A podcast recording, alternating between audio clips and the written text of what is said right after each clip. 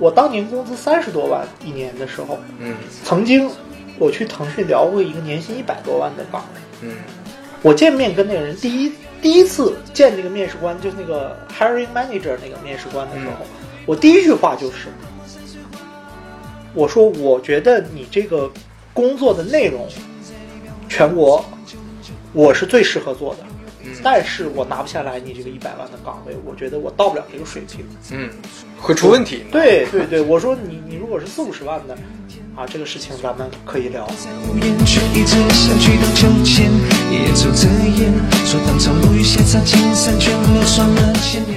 格外焦虑，或者说又格外羡慕其他的人。对，你一定要拿到跟你同龄人相同的工资，对，然后你又不想在这个中间，你又没有成长到跟同龄人的这个位置，那这个肯定大家就对你的。对，会选择淘汰。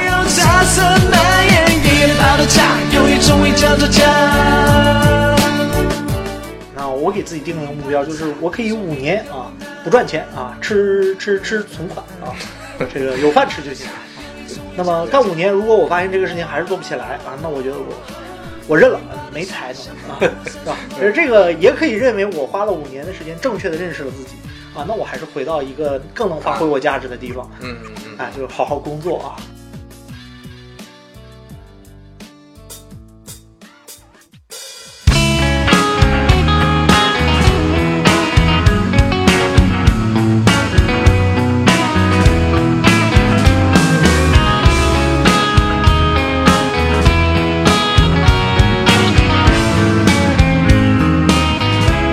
OK， 欢迎来到351啊，这是我们的第4期，然后今天请到的嘉宾呢是好朋友 Winter 老师。嗨嗨，刘飞老师你好。Winter 老师跟大家自我介绍一下。嗯，大家好，我是 Winter， 我是一个程序员，然后我在过去的，我已经是一个工作10年的程序员了，然后在过去的5-6年里一直在阿里巴巴工作，去年的9月我辞职啊，现在在搞程序员教育。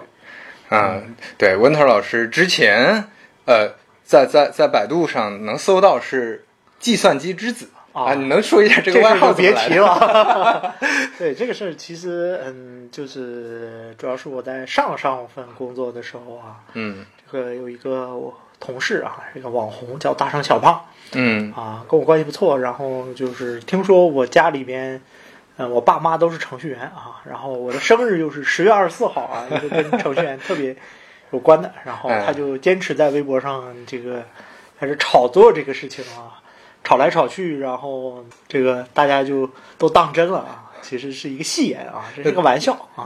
那也是很厉害的感觉，家里这程序员世家，那这个对，我觉得程序员之子可能还是比较贴切的，是吧？对对对对对，程序员世家这个真的很少见，很少见。对，我们家一家3口程序员，对啊，那厉害。就是文特老师一直是做前端的，对吧？嗯，那是的。能不能简单说一下前端这个？对于比如说对于在整个程序员的这个语言世界里面是个什么样的概念？对，就是前端其实全称叫做 Web 前端工程师啊，就是因为我们的 Web 其实分两个部分，一个是放在服务器端跑的，一个是放到大家的浏览器里面跑的。嗯，那么所以说我们的这个前端呢，其实就是写这部分跑在大家浏览器里的代码的这部分人。嗯啊，那么当然了。这其实呢，这个我们用更准确的说法就是我们是 Web 领域里面的前端工程师。嗯啊，那么也不是说所有的前端都归我们负责啊，比如说大家做的一些游戏啊，嗯啊这类客户端软件，那这个并不是由我们前端工程师来做的。对，对，因为有的时候客户端啊、什么前端啊、前台啊等等很多称呼，它有交叉，又不完全一样。我想我们跟前台应该交叉的比较少。对对对 ，OK。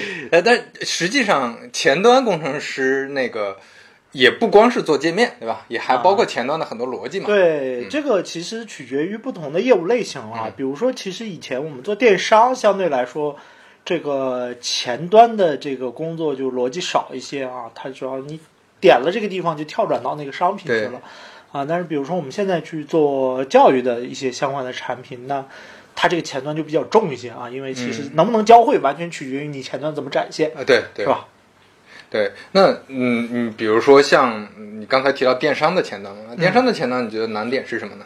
对，我觉得其实所有的工程师岗位啊，其实我认为所有的难点都可以认为是一种工程问题。嗯，那么电商你可以认为它页面里面的逻辑比较薄啊，但是它工作量比较大呀，工作量一旦大了呢，其实就涉及到一些人的问题。那么如何在这个团队膨胀的比较大的情况下，我们去做出一些质量啊，然后效率都 OK 的这样的产品，这是一个基本要求。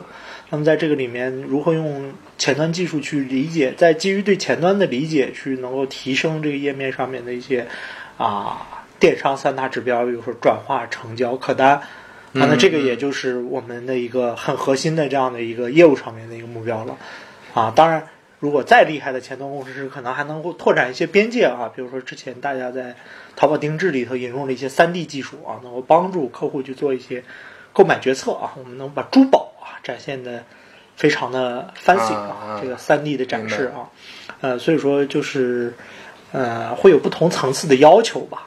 所以说这个感觉上好像是那种怎么说更看重一个组织整体的一个协作能力最终的产出。对，其实我觉得可以理解，其实我们所有的工程师类的岗位，其实最大的问题都是随着组织的变化，然后这个复杂性逐渐的增加。那么这个如果说这个我们的这个一个人其实你随心所欲你想怎么写就怎么写那人多了以后呢，大家你也有主意，我也有主意那听谁的是吧？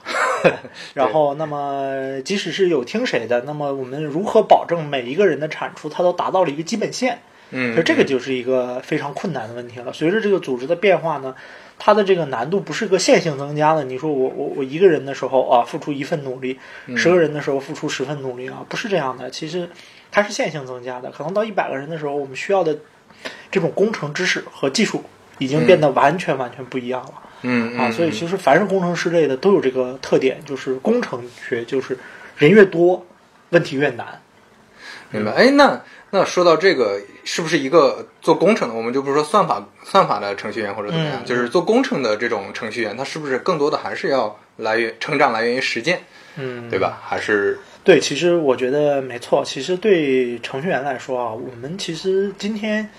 在互联网如此之发达的情况下，我们今天掌握的技术，一篇论文到你能够实际的把它运用起来，其实这个速度已经非常快了，可能就是几个月的时间所以说，其实我们很难说做出一些技术壁垒来所以呢，今天其实我认为大部分的壁垒都是工程上面的壁垒，就是你今天即使你知道这个东西每一步骤是怎么做的，但是你想整体上把它做到这个程度，并且维持一个能够快跑的状态。其实这是每个公司的技术团队所面临的一个最重要的问题了。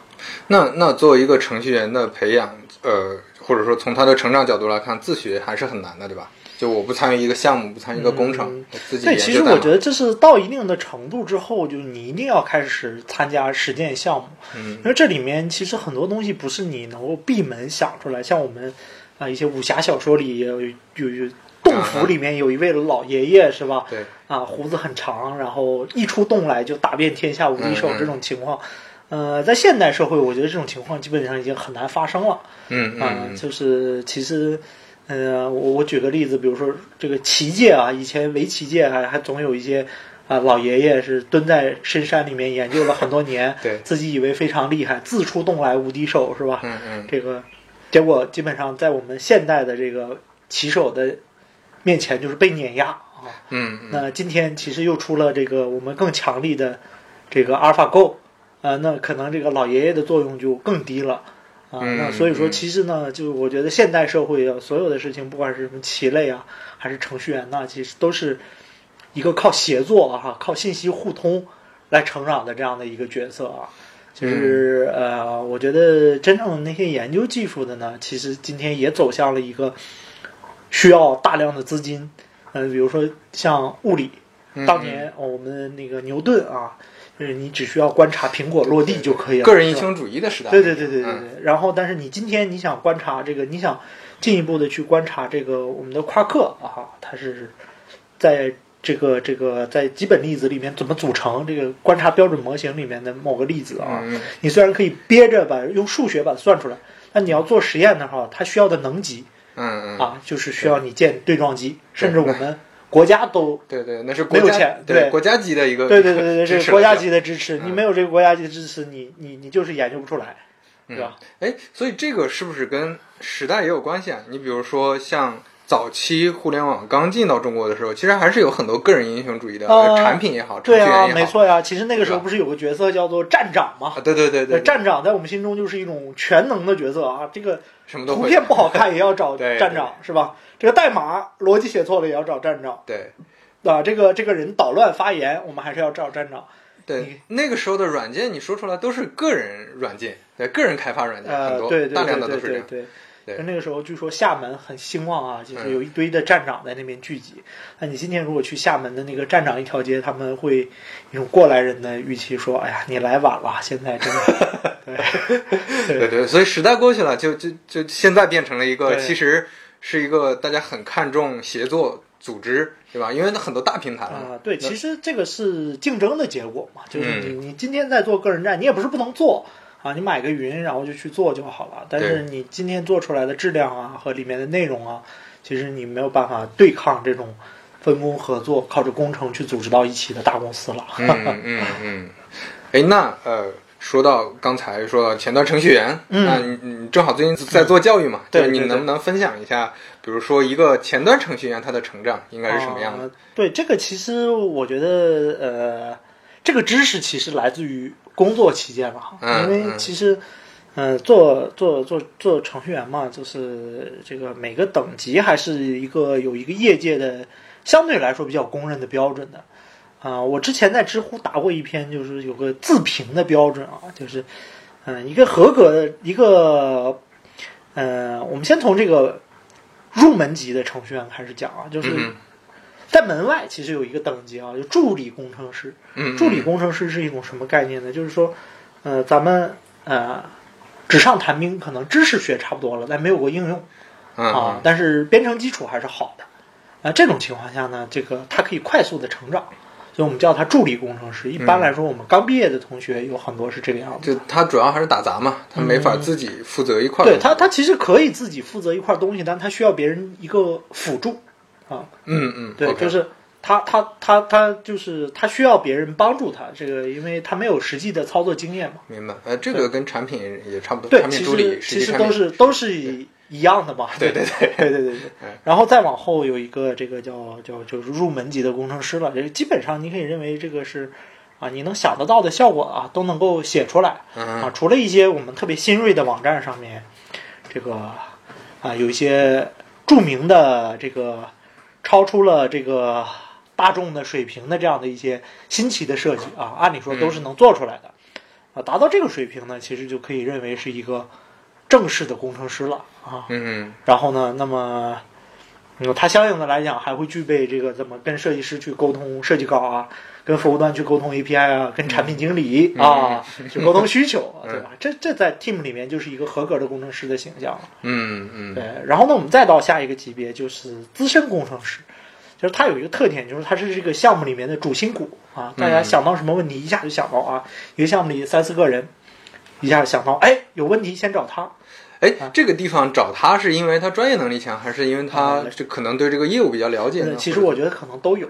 对，所以说我们说资深工程师他其实会有不同的类型啊，有的就是业务型的啊，比如说这个特别擅长解决单点的技术问题啊。有的呢就是比如说这个这种协调型的啊，特别擅长跟产品经理沟通看需求，对吧？你们最不喜欢这样，特别重要这个。对，但是其实。我发现好的这种资深工程师，其实产品经理跟他关系特别好，对，因为他去砍需求的时候，他是心里有数的，他不会提一些无理需求，说哎，咱们这个商品要不就别展示了吧，对，是吧？就是他前提是我要理解产品，大家是用有共同语言交流的，对，而不是说我觉得我是技术，你是产品，我就跟你不共戴天。所以我们有很多时候这个。其实是站在对方的角度去沟通，才能形成有效的沟通。所以这也是我们对一个资深的工程师的一个要求，就你不能说是我只持我的立场，说哎这个东西太难做了我不做，你必须同时考虑到它在业务上面的价值如果这个东西业务价值很高，我就是拼死也给你做出来。如果这个东西的业务价值很低呢，那我也不怎么想给你做。有这个判断，我觉得可以达到这个自身水平了。对，但是这个判断其实就不是来源于你技术上的这个专业水平了，对，它不一定了。综合的一个判断，对。其实怎么说呢？这个是业务型的嘛，对，当然也有技术型的，就是你什么难题来了，我都能给你解决，是吧？也有这个组织协调型的，就是我能千方百计的把这个东西绕过去。反正就是这个类型很多了啊，然后就也有一些，比如说擅长写一些库啊，做一些分享啊。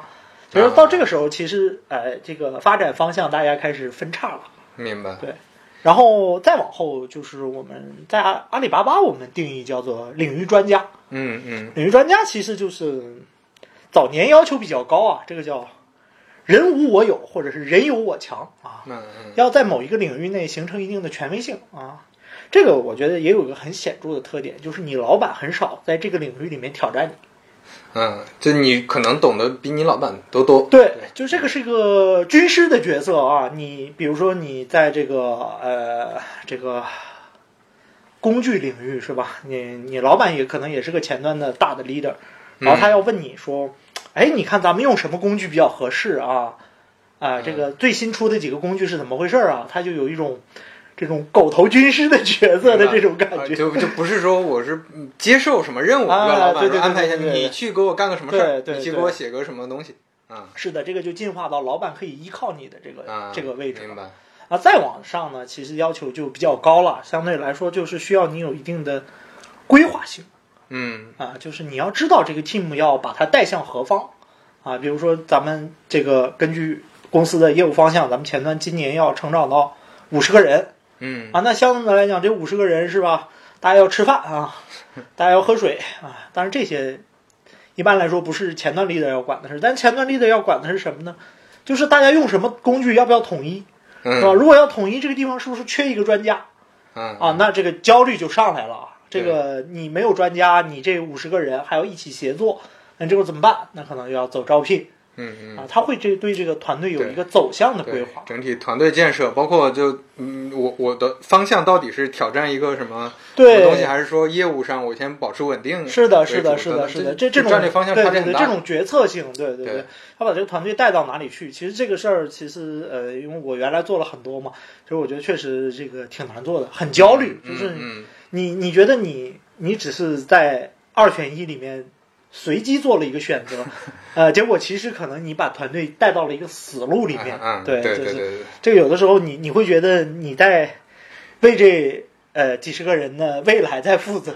对，这是一个 leader 的那个压力嘛。对，但其实后来发现其实也没什么啊，发现大家这个这个也不是大家都很优秀，所以说这个你即使这个 team 不成功啊，那人还是可以成功的啊。对，所以。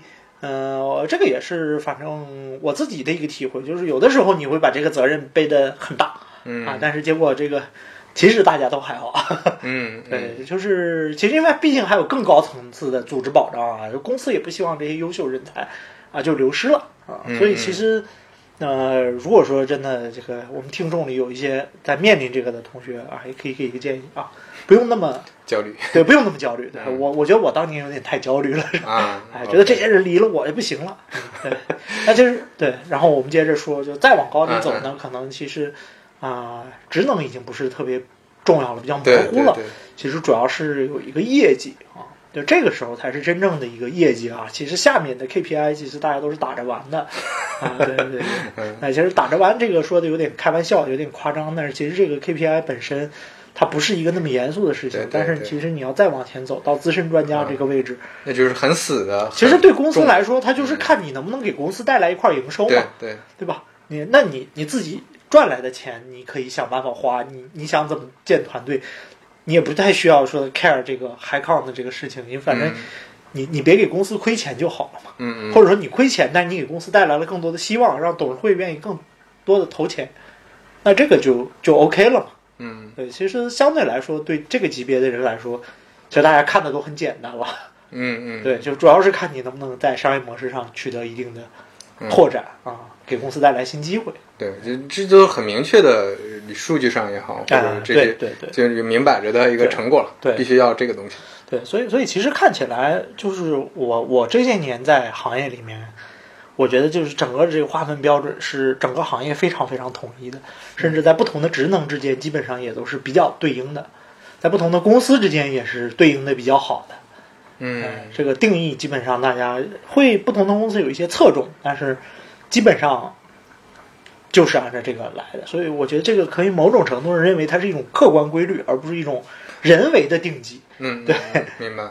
对，就可能是一个组织大了之后，陆续的也就是分成这么几层了。就是其实等于说你谁来设计，它都天然的会产生这种分层。明白。哎，那是不是就我之前会有一个感觉是，不管是产品啊、技术啊等等，就可能往上走都会走，要么你就走比较专家的路线，要么就走比较管理的路线，会有这种大概的区分吗？还是说，怎么说呢？其实我觉得，你比如说你做到刚才我们说的有一些比较高的位置啊，其实相对来说，其实管理跟专家的角色比较模糊。其实你看一些顶级的科学家啊，他都是要带团队的，啊，这个这个话又说回来了，就是当今的一些科研也好，当今的一些技术也好，其实你很难说靠自己一个人去憋着去解决一个单点的问题。所以说它其实重点就是看结果，而不是说看方法。其实方法和手段你会发现类型很多，对吧？各种各样的人。其实我觉得，如果我们某种意义上的严格的来说，技术工程也是有区分的。就是你比如说我定一个规章制度啊，说大家提交代码之前必须经过某个人的 review。对，这是流程。其实这个你说是管理手段还是工程手段，其实它也很模糊。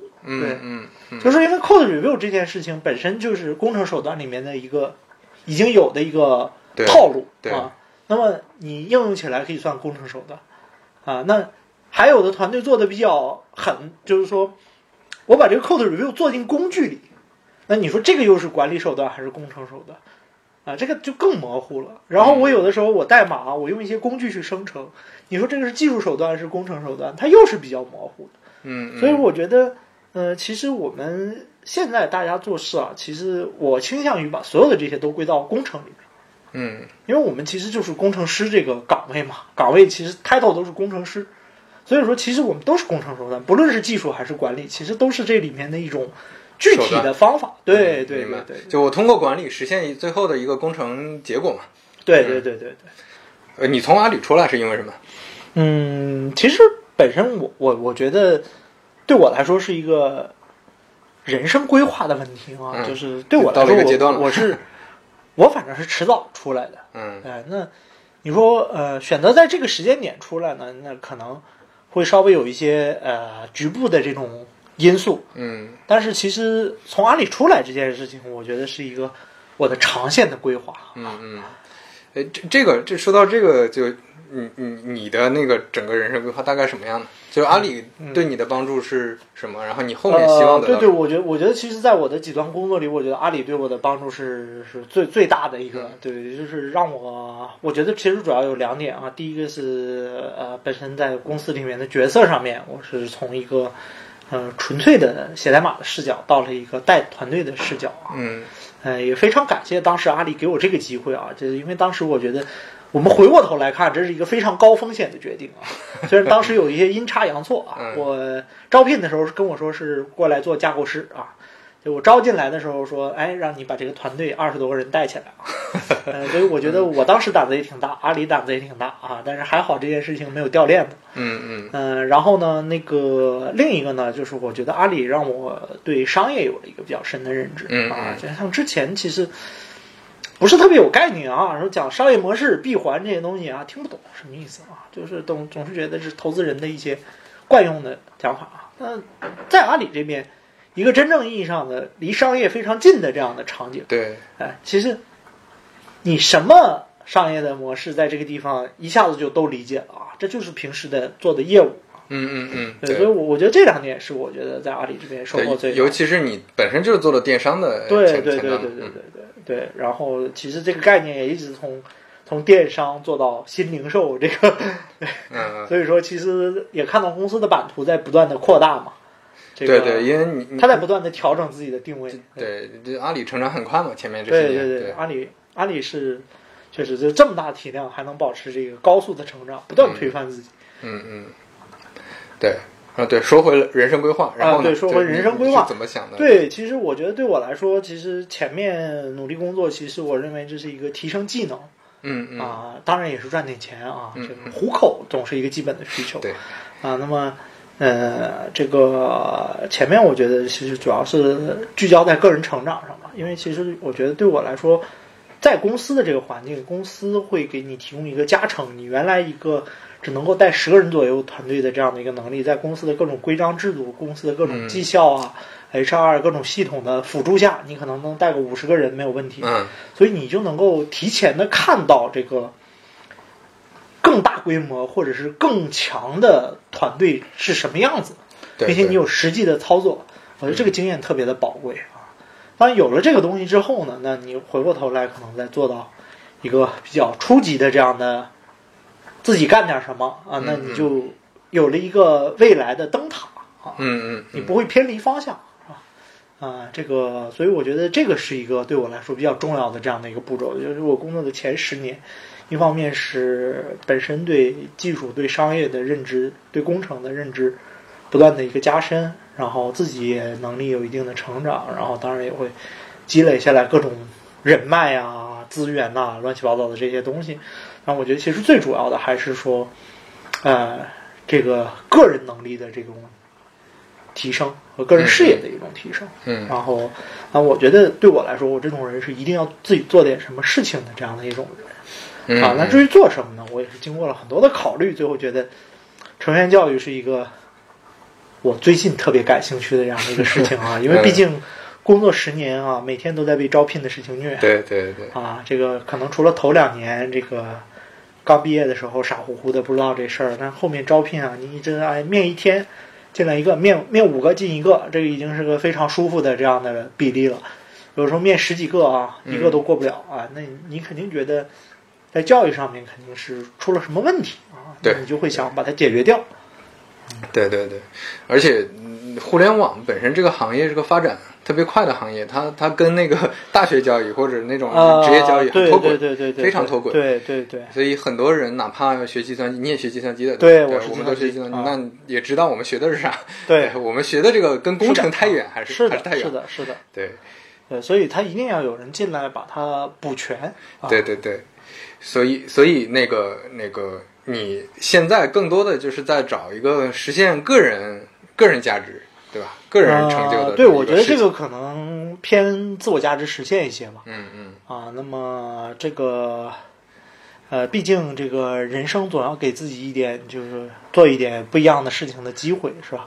我们不能一直都在做别人的事情啊，虽然可能你做的事情还是比较擅长的事情。对，这个我们昨天喝酒不也聊到过嘛？就是那个。之前是因为温饱问题，那刚毕业没办法，就是你说为了糊口，那没办法，你只能给别人干。但是你一旦跨过温饱线，我的心态，我自己之前几年的心态，我也一直在发生变化，就在想，我宁愿少赚一些钱，反正能温饱，宁愿少赚一些钱，我把事情放在自己的事情上，那这个可能至少感觉上会舒服很多。但其实对我来说，我觉得这个事儿是一个，就是我希望去把自己的能力发挥到更大。那么也想看看这个边界在哪里。那我给自己定了个目标，就是我可以5年啊不赚钱啊，吃存款啊，这个有饭吃就行啊。那么干5年，如果我发现这个事情还是做不起来啊，那我觉得我认了，没才能啊，是吧？而这个也可以认为我花了5年的时间，正确的认识了自己啊。那我还是回到一个更能发挥我价值的地方。就是好好工作啊，打个工啊，这个就会比较适合我啊，这也算有收获，就是正确的认识了自己，对对对，这个尝试还是很重要的，因为你想想你，对对对对，就如果你一辈子没有试过，你那对老了的那一天，你会特别的遗憾，对对对对。但是试过了，那就还好，就对试过了，对你试过了不行，那确实你就知道自己不行了，对对啊，你不知道的话，那你真的会非常遗憾。就我们再聊回来你做的事儿吧，就从教育上，你觉得它是一个，尤其是做你就是做前端的那个程序员的培训嘛？培训教育，我开始肯定是做我最擅长的方向嘛。这个摊子也不会铺得太大。对，我觉得其实现在教育还是说怎么样能够从卖内容、卖服务过渡到这个卖成果的这样的一个阶段啊。在我看来，其实前面两个可能今天都已经是特别成熟的模式，这里面会有大量的这种红海的竞争，对对对对，是吧？这个。其实你不管谁来做这块，如果你还是这个模式的话，都不会有太大的区别。对，所以你想做的就是直接给交付嘛，对吧？对我可能当然这个事情，我现在做的事情就是还是一步一步的尝试去过渡，因为我不太可能一下子拿出一个完美的最终方案来。那我肯定还是会，其实如果比较了解我的同学应该知道我还是试着做了一下卖内容，做了一下卖服务，那么都感受一下，那么看看我在这里面做，这到底是哪里出了问题，最后导致这个成果上不去。那我觉得这是我对行业的一个敬畏。对，那你要想改变一个行业，你必须要足够的了解它的现状。对，我们最前面也聊到过嘛，你作为一个前端工程师，你肯定是要有大量的实践机会的。那你怎么解决这个？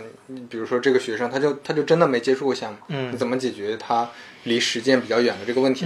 其实我觉得这个事情还是要落到前端技术上，就是理论上我们的前端技术是可以模拟出来任何这样的环境的，只不过是可能我们有些实践的环境真的很复杂，对，那么它比较难以模拟。但是我相信这个事情只是说你在技术上如何去投入更大的这种精力去解决这种比较极端的问题？但是有一些呢，就比如说，就前面说的，我跟产品经理沟通，跟设计师沟通，对，等等这些问题，其实我们一样可以设计一些场景出来，然后我们用前端技术做一些假人来尝试让他去跟这个沟通。就是我真的实际参与到一个很拟真的一个项目里面去了，对吧？我们当然，我们早期可能我的思路是我们。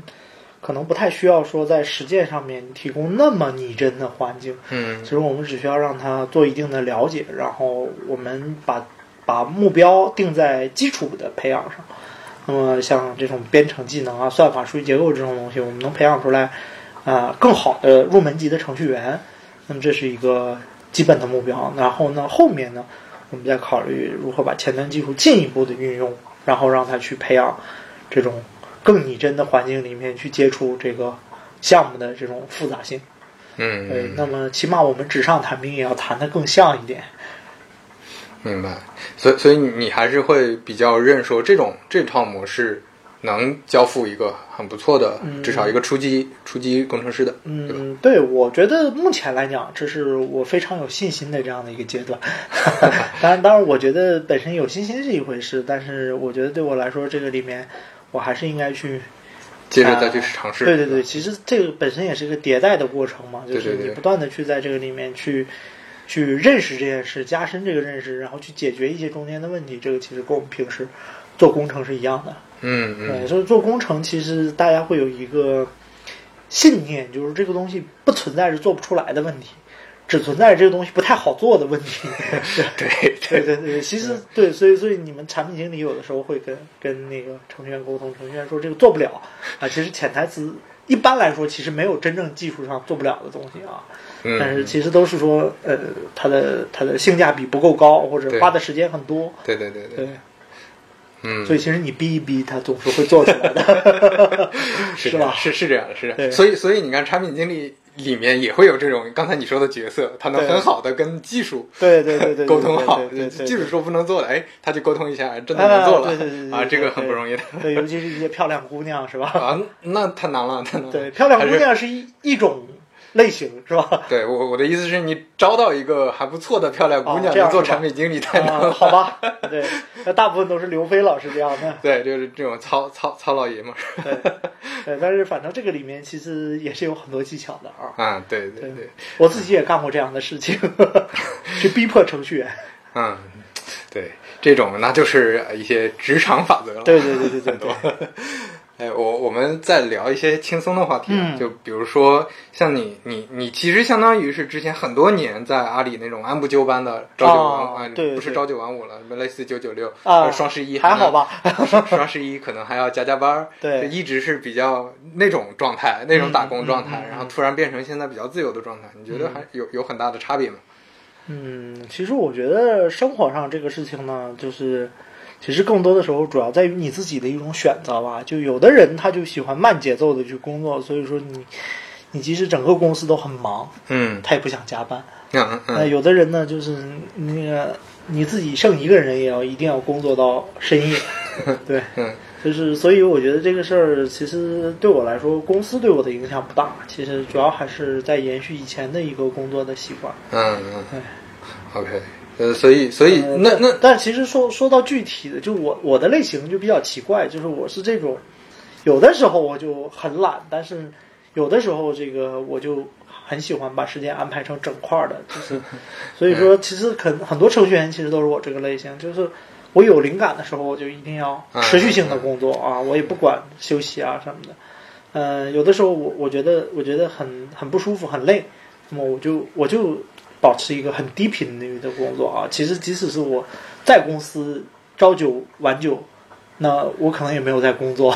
对啊，明白。所以我大概明白你的意思。其实就是外部的限制条件对你的影响，其实很有限。对。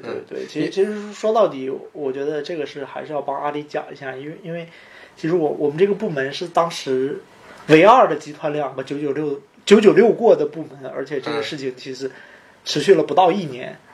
那其实剩下的部门没有在日常996了，都还是相对比较按部就班。对，但是就是你知道996它其实只是一个定死的工作时间啊。那其实呢，就是我并不觉得平时大家加班就会自愿加班就会比996少了，但是其实我很反对996这个事情，是因为它是一种强制性的加班的措施。对，其实就很多人也在划水嘛。对，或者说我就硬把时间扩充。其实一个程序员划水，你真的是拦不住的。我觉得应该是互联网大部分职业对都是这么说，你产品经理都是我在想方案，对想半个小时，那你也不知道他是有没有在。是的，其实这个事情就是我觉得是一种资本家的想当然的做法，这是一种完全反工程的手段。对。其实按理说我们做996应该有额外的80%的工作时间投入进去，那么产出也应该提高80%，但是其实我们在996那段时间。我作为一个 team leader， 我看到的效率可能反而降低了20%。对，所以没有任何意义这件事情。对，就我见过的大部分也是，就除了那种真的有紧急项目，比如说出 bug 了，因为我在滴滴。对，但其实这种情况本身它并不是996，因为996是一种强制性的、持续性的。对，所以其实那你说平时大家出问题了加个班这个事情，其实它不叫996嘛。那有的时候我们半夜做到12点发布，我们之前做一些运营活动啊，12点发布完了之后，我们定1个小时，然后半夜大家还要开车出去到市里面去吃火锅，大家去嗨啊，到早晨3-4点钟，然后才回家，然后第二天呢就晚一点来上班，也基本上十二点之前，11点左右都到了。其实这种状态，其实大家也很嗨啊。其实你论工作时长比996要长呀。对啊，但是这是感觉是非常不一样的。对，就是而且你真的有事儿做，尤其是对于大部分人来说，其实有事儿做这个比较重要。你设置一个强制的这个，其实。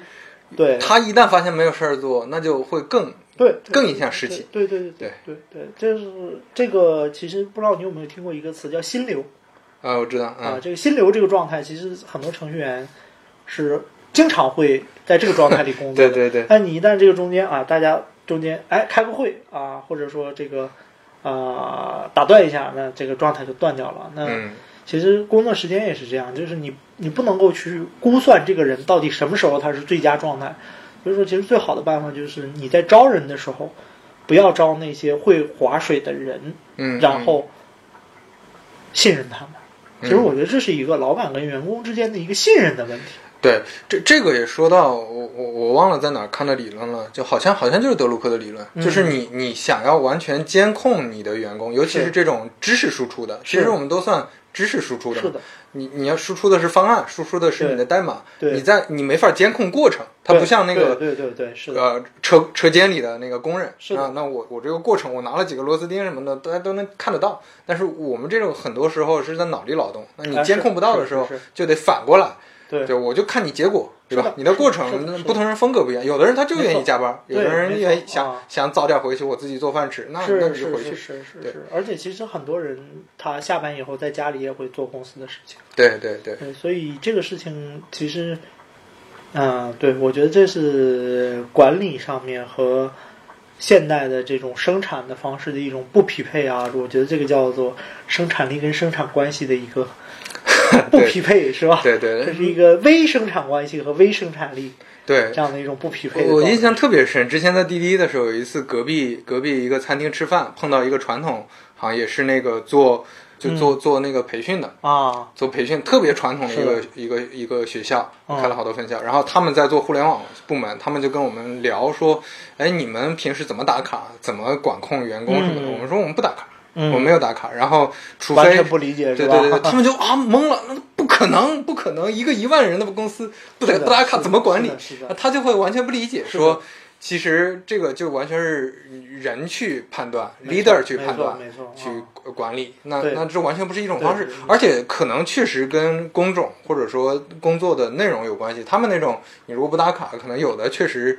就划水很严重。对，另外这个其实跟招聘策略是匹配的。你招聘的人如果说是这种低薪的这种，那你一定要对他的这种过程要做一些监控。对，他是很依赖规章制度。对，其实他就是一个人力嘛。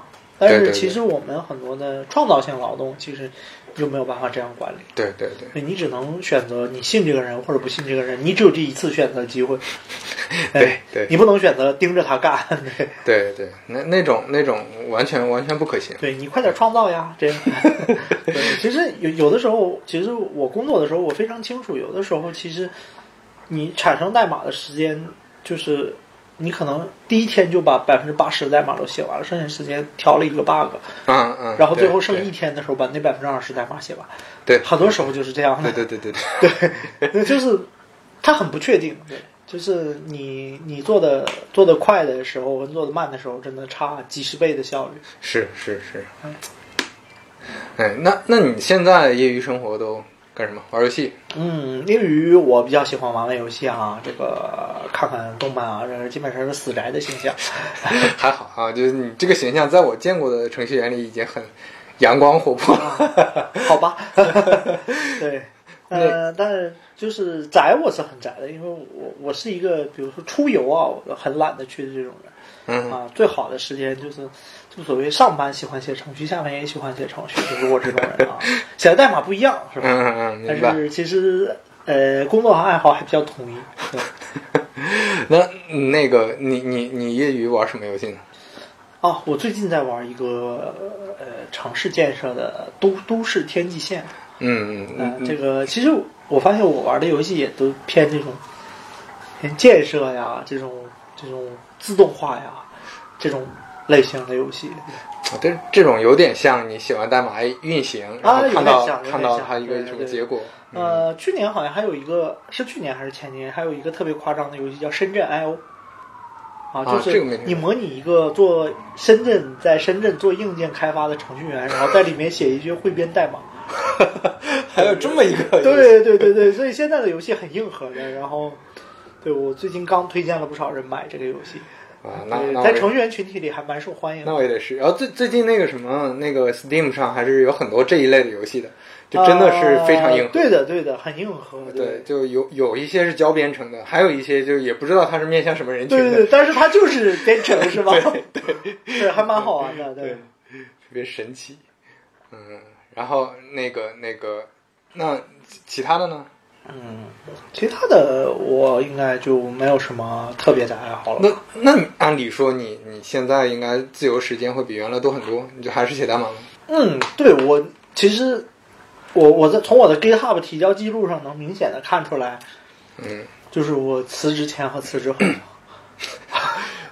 辞职后是暴涨吗？就是会一片绿嘛。啊，那么辞职前就是一片白嘛。对，就是你可以看到，就这个人就是他当前的状态是什么样子，这个还蛮好玩的。所以你现在写什么呢？嗯，我会写参与一些开源项目，比如说最近是一个我在360工作的朋友发起的一个叫做 Sprite.js 啊，它是一个在画布上画整个 UI 的这样的一个程序，然后我再给它贡献一些代码啊。不过最近一直懒得写单元测试，所以说最近停滞了一阵。另外，我教课的时候，有时候也会在这上面贡献一些，写一些开源的小对小东西，对。这种开源项目主要就是兴趣嘛，对吧？对，它没有什么收益，就是它有一种。对，它完全没有收益，它完全是一种我这段代码写的真厉害，你们快来看。对，这种炫技的心态，所以说这个代码里面就会写的比较张牙舞爪，是把能用的技巧全用上啊。明白，它跟做工程那种代码还是不一样。对，其实我在做工程的时候写代码我很收敛，对，因为怕一起的同事看不懂啊，这样。对。因为毕竟你这个东西是要大家一起去工作的。对，这就是那个前面说的那种不同嘛，你就是要协作的。是的，你协作的时候很多东西就不是个人主义的对那种写法。对，当然也有一些比较严肃的开源项目，它也要顾及这个事情，不能写一些特别炫技的代码。但是其实好像我们前端圈还蛮喜欢这种张牙舞爪的东西的。是因为是不是本身？这个说的我不知道是不是有歧视，但是是不是前端程序员就比较喜欢这种，就比较文艺，或者说比较喜欢设计？有这个，离设计师很近。因为其实有一些前端程序员是设计师转过来的。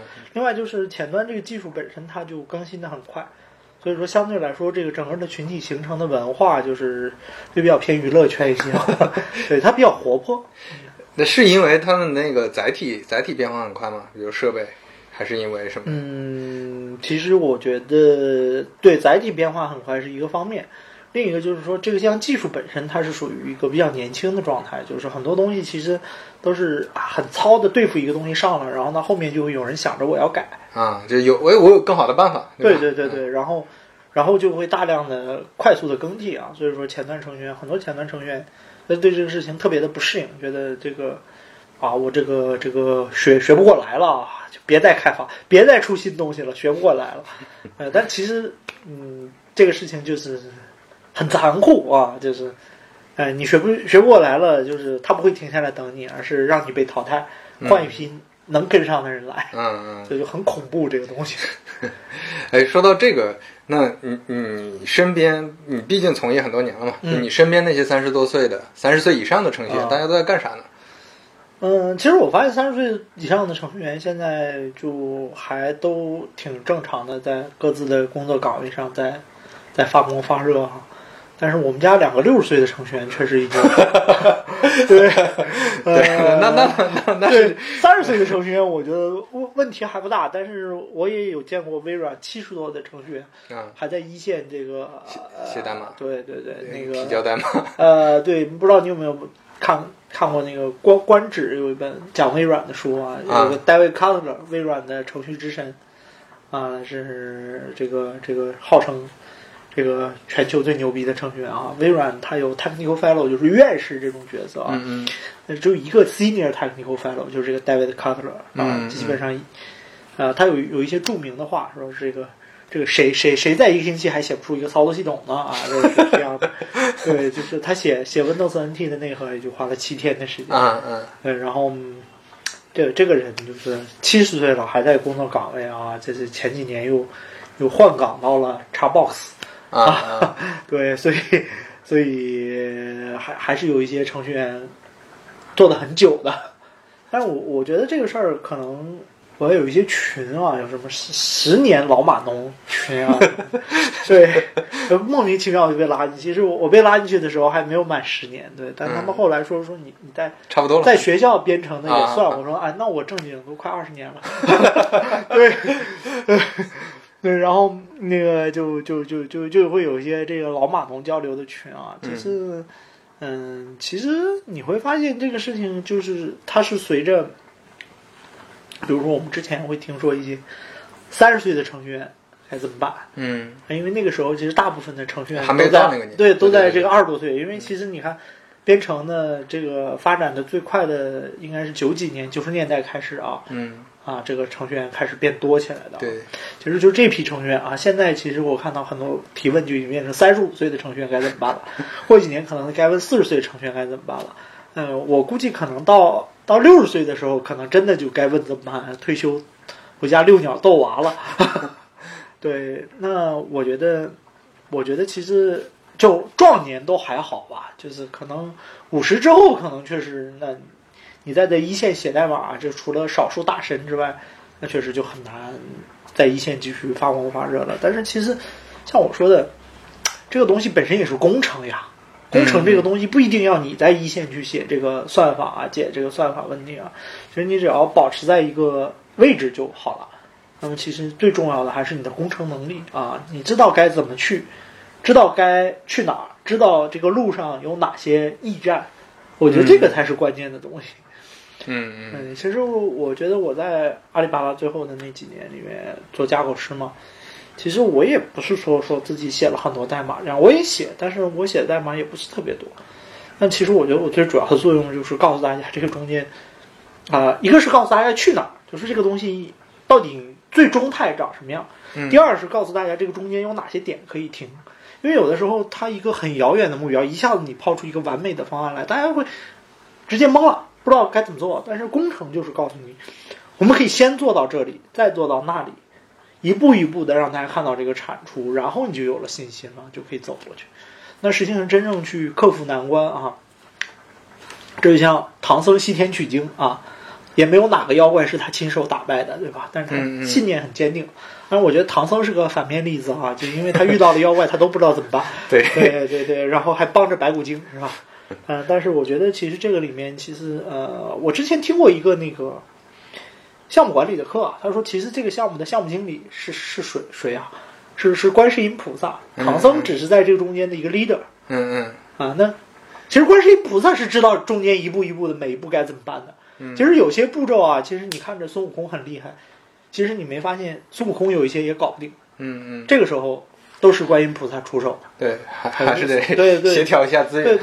对，所以有的时候其实你真正的作用，一个是你知道要去西天，这些人都得去西天，有人顽皮啊，孙悟空一开始很顽皮，你给他套上个金箍，拿规章制度限制一下他啊，然后呢，另一个就是这中间出了问题，你得想办法去解决。就是我觉得这个不管是架构师也好啊，这个 leader 也好啊，还是这个项目经理也好啊，其实在这方面某种程度上的作用是类似的，就是你去帮助团队去完成这个目标。所有的问题中间都是你的，只不过是你团队里你能找出识别出来像孙悟空这样的人，帮你去解决一些具体的问题。OK， 对，那说回来，你会觉得像在这个阶段的，你比如说之前华为就裁了很多年纪比较大的一些工程师嘛，对，在这个阶段的工程师，大家还会有这种焦虑吗？还是说现在其实在因为你说的那个，就大家对程序员的焦虑可能几年前的嘛，现在好像好一点。对，其实我觉得本身啊，首先说华为的本来就管理上的这个决策啊，就是年龄一刀切这个事儿本身实际上是。我觉得是彰显了他在管理上面的一些问题，但是其实我觉得本身你到了一定的年纪，没有成长到这个年纪该有的程度，这本身可能就说明你自己的职业发展出了问题。对，这不是这个职业的问题，对，这也不是这个职业的问题，这也不是这个公司的问题。但是我觉得公司的问题是公司没有能够正确的识别，并且没有能够靠着平时的管理机制识别，而是最后靠着年龄去做一刀切的识别，所以上了新闻嘛，对吧？这对他来说产生了一个负面的公关，这个当然我觉得其实我是反对一切粗暴的管理手段的，尤其是这种这个人不是你直接管理的，你作为上层的管理，你直接下来去做这个事儿了，我觉得这个就是针对整个公司做这种一刀切的事情，这个就是那种完全错误的管理方法。但是我觉得本身这件事情是值得大家思考的，因为其实你不考虑这个年龄问题，就是你到了正确的年纪却没有完成正确的成长，这个人本身确实就意味着你的竞争力降低了。对。而且这么说回来，其实不光是在互联网行业或者 IT 行业，只不过在这个行业它更新迭代稍微快一点，对，可能稍微风险大一点，但是你在传统行业不代表说你就能混日子。是的，其实互联网是放大了这种东西嘛。对，其实就像你去做建筑的工程师也好，这个号称是建筑可以越老越吃香，但是其实这件事情今天已经被颠覆了，因为你会看到今天有很多的 CAD 啊这样的东西，其实在吞噬原来的这种建筑设计的这样的一些空间。对啊，这个啊，所以说很多老的建筑师也变得不那么受欢迎了。对，就是你还是得有本事。所以说其实都一样，就是你是否能够真正的完成你自己应该有的成长。那你说这个人，你说我完全没有成长，我这一辈子就这样了，其实你也会有合适的位置啊，只是说啊，对，他那焦虑是来源于你预期和现实不符，对吧？就是对，其实你如果真的就愿意拿那个低的钱，然后就在这个位置上努力工作，对，就是正常工作嘛。你家里找个关系去个底层公务员干一辈子，对，不要成长，对，也是可以的，比如说，其实以前就会有这种开电梯的岗位，对吧？而这个岗位它完全没有成长，完全没有成长要求的岗位，那么完全不给你提供成长机会的岗位，它也不会对你的成长提出任何的要求，对你只需要摁这个上下就可以了，每天拿个报纸在里面一坐，对，这个。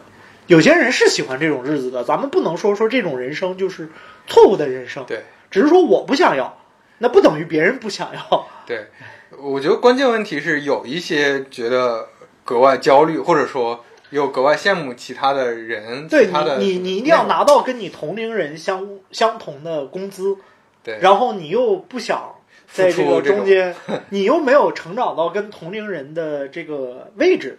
那这个肯定大家就对你的会选择淘汰嘛。其实公司不会选择给你降级，因为其实对公司来说，降级是一个非常复杂的事情。我至今没见过几例说给你降级啊，除非你犯什么错误了，是吧？对。那如果没有降级的话，那么就意味着公司只有一条路，就是裁掉。对。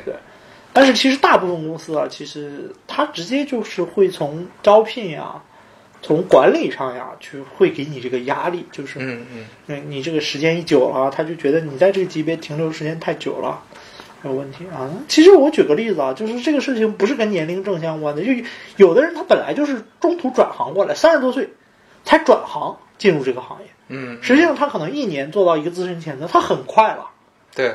那但是这种人你为什么要把他裁掉啊？其实这种人是很有前途、很有才华的人，对吧？其实。我是认识这样的程序员的，中间大陆出家，其实年纪不小了，但是在这个时候进行业的时间很短，但是成长很快。那我觉得这种人就是还是优秀，对吧？这个他不在于说，事实证明啊，就是我不说这个人是谁了，但是事实证明我这个朋友，我看的没错，他后面整个的职业发展都非常的棒。对。这种还是挺重要的，对个人的成长，你自己匹配一个合适的位置，是匹配一个合适的环境，你只关注自己成长就好。对，但是你其实我觉得说到底就是你欲望跟你的能力匹配，你就可以活得很自在。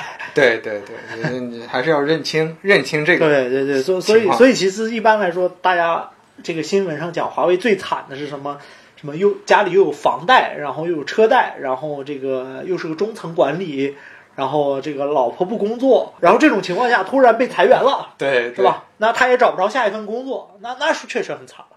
对，那其实说白了，你认为这件事情偏离在哪儿？偏离首先在于华为把它提到了这个岗位，根据年龄把它提到，或者是根据一些资历把它提到这个岗位，这是第一个偏离。第二个偏离是他就认为自己胜任了这个岗位，他开始做一些超前消费，所以是为什么会有房贷车贷，是因为他认为自己的消费能力达到了这个程度。为什么他老婆不工作，是因为他认为他一个人的工资足以撑起整个家。所以说从最开始华为的一个管理上的错误开始，这件事情可能就逐步的偏离了这个正常的序列。然后那么就是大家都这么认为，然后突然这个时候你华为的管理层醒悟了，哎，我要裁员，是吧？那你醒悟了，你修了你的问题不要紧啊，那你这个人就被你坑惨了，对，是吧？所以我觉得这件事情你从一个正确的角度理解，它是这样的一回事啊。但是你也不能说这个公司做错了，但是你可以认为他做的不是很人性化，是吧？如果你从一开始管理上就不要出错，这个人不要提，让他放在原来的位置上，那么说不定他还有更多的动力去成长，说不定哪天真的成长上来了，这就是件好事。你把他硬提到了一个不胜任的岗位，最后你说，哎，对不起，我做错了，这对人的人生影响很大了。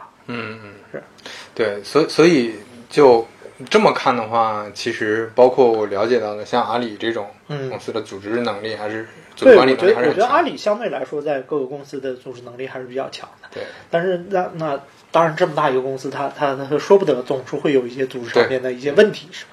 对。所以我觉得这个事情大家可能也不用特别的去解读说啊，这个年纪大了一定会怎么样。其实说白了，你只要自我认知是清楚的，对，或者反过来说，比如说刚才被开除的那个华为工程师，他可能也能找到份工作，只不过比之前差一些，是或者差很多，他可能不愿意降薪嘛。对，但这种你就对吧？就对，你反过来说，虽然公司这前面因为管理能力什么坑了你，但是公司也确实不能为你这个个人能力去不太足去买账买单，是，所以我其实我讲一个我自己身上的例子。我当年工资30多万一年的时候，曾经我去腾讯聊过一个年薪100多万的岗位，我见面跟那个人第一次见那个面试官，就是那个 hiring manager 那个面试官的时候，我第一句话就是，我说我觉得你这个工作的内容，全国我是最适合做的，但是我拿不下来你这个100万的岗位，我觉得我到不了这个水平，会出问题。对，我说你如果是40-50万的，啊，这个事情咱们可以聊啊，我觉得蹦一蹦可以到。哎，你说这个100万的啊，那个我觉得这个肯定对我来说我是拿不下来的，然后呢，这个当然事实证明，他确实这个事情，他这个整个的这个岗位，最后他给我的方案就也很坑。对，就是他试图，对这个，因为事情已经过了蛮久了，所以我觉得讲一讲也无妨。就是他最后试图说，给你一个4.1的内部的职级的显示，但是给你一个3.1的工资，腾讯3.1的工资，我这事儿怎么听怎么觉得不太对。这个，我说这个。这骗自己人，这个也是头一次听说啊，这个，对，然后对，就很不靠谱嘛。但是我觉得这个事情至少说明这个，我觉得大家要对自己有个自我认知啊，就是这个你觉得这个来路不正的东西啊，你这个就不要接就好了。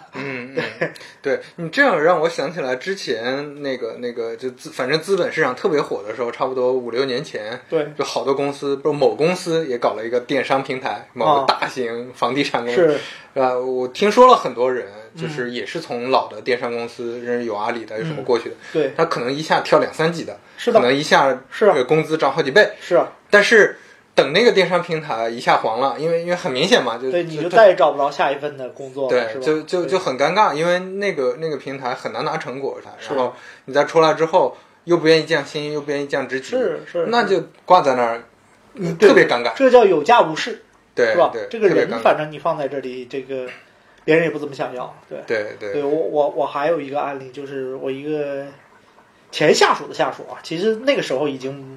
就是我这个下属他这个团队已经从我这边分出去了，嗯，但是这个人呢就是他可能还比较信任我，而就过来聊啊，去某直播平台，说是也是一个他们的以前的同事老同事啊，说这个找他过去啊，这个人在当时在阿里是个 P6 的这个级别，嗯，然后说那个去了帮我一顿那个发信呀、啊、忽悠，说这个是什么双十一的什么前段的总双十一什么前段的总负责人，然后那个这个什么 P8 级别，然后说了一堆，然后他级别都这么说吗？对，级别都这样说，他在内部反正就是这样说的，就他这个同事帮他包装了一下，然后那个啊，最后给他开的 offer 也很高，差不多 double 了他在阿里的薪资，嗯，然后他过来找我问我的意见是什么，然后我当时其实很中立啊，就是本身这个人其实已经团队上不属于我了，只是说他作为一个问我，就作为一个老领导问我的意见啊，想请教一下职业发展。所以我就说了一句话，他就不走了。嗯，我就问他，你希不希望你以后招的同事都是这样招进来的？你所有的身边所有同事都是这样招进来的？嗯，你怕不怕？马上拒了吧，对不对？对，这很恐怖啊。对啊，对啊，对不对？就这种虚高啊，这个有的时候，你自己觉得是占了便宜，其实呢，就是相应的来说，说明这个公司的判断能力是有的，对对，招聘能力、团队建设，对对，嗯，所以这个事儿，我觉得就是说到这个年龄的问题啊，其实说白了，你自己的职业发展是握在你自己手里的，嗯，别被突然来的这些路边的野花诱惑走了，拐歪了你的职业发展路线，这个挺恐怖的。这2年好一点，在之前诱惑实在太多了，对吧？对，就是其实这个事情有的时候就是其实也挺难的，就是经济形势好的时候呢，就有一些这种各种虚的诱惑，然后经济形势差的时候呢，你又会发现成长很艰难，对啊，其实哪边都难受，对，是的。所以这个时候，其实我觉得有的时候这个人生的考验啊，就是真的还是挺多的。你不管哪边一步选错了，可能就万丈深渊了。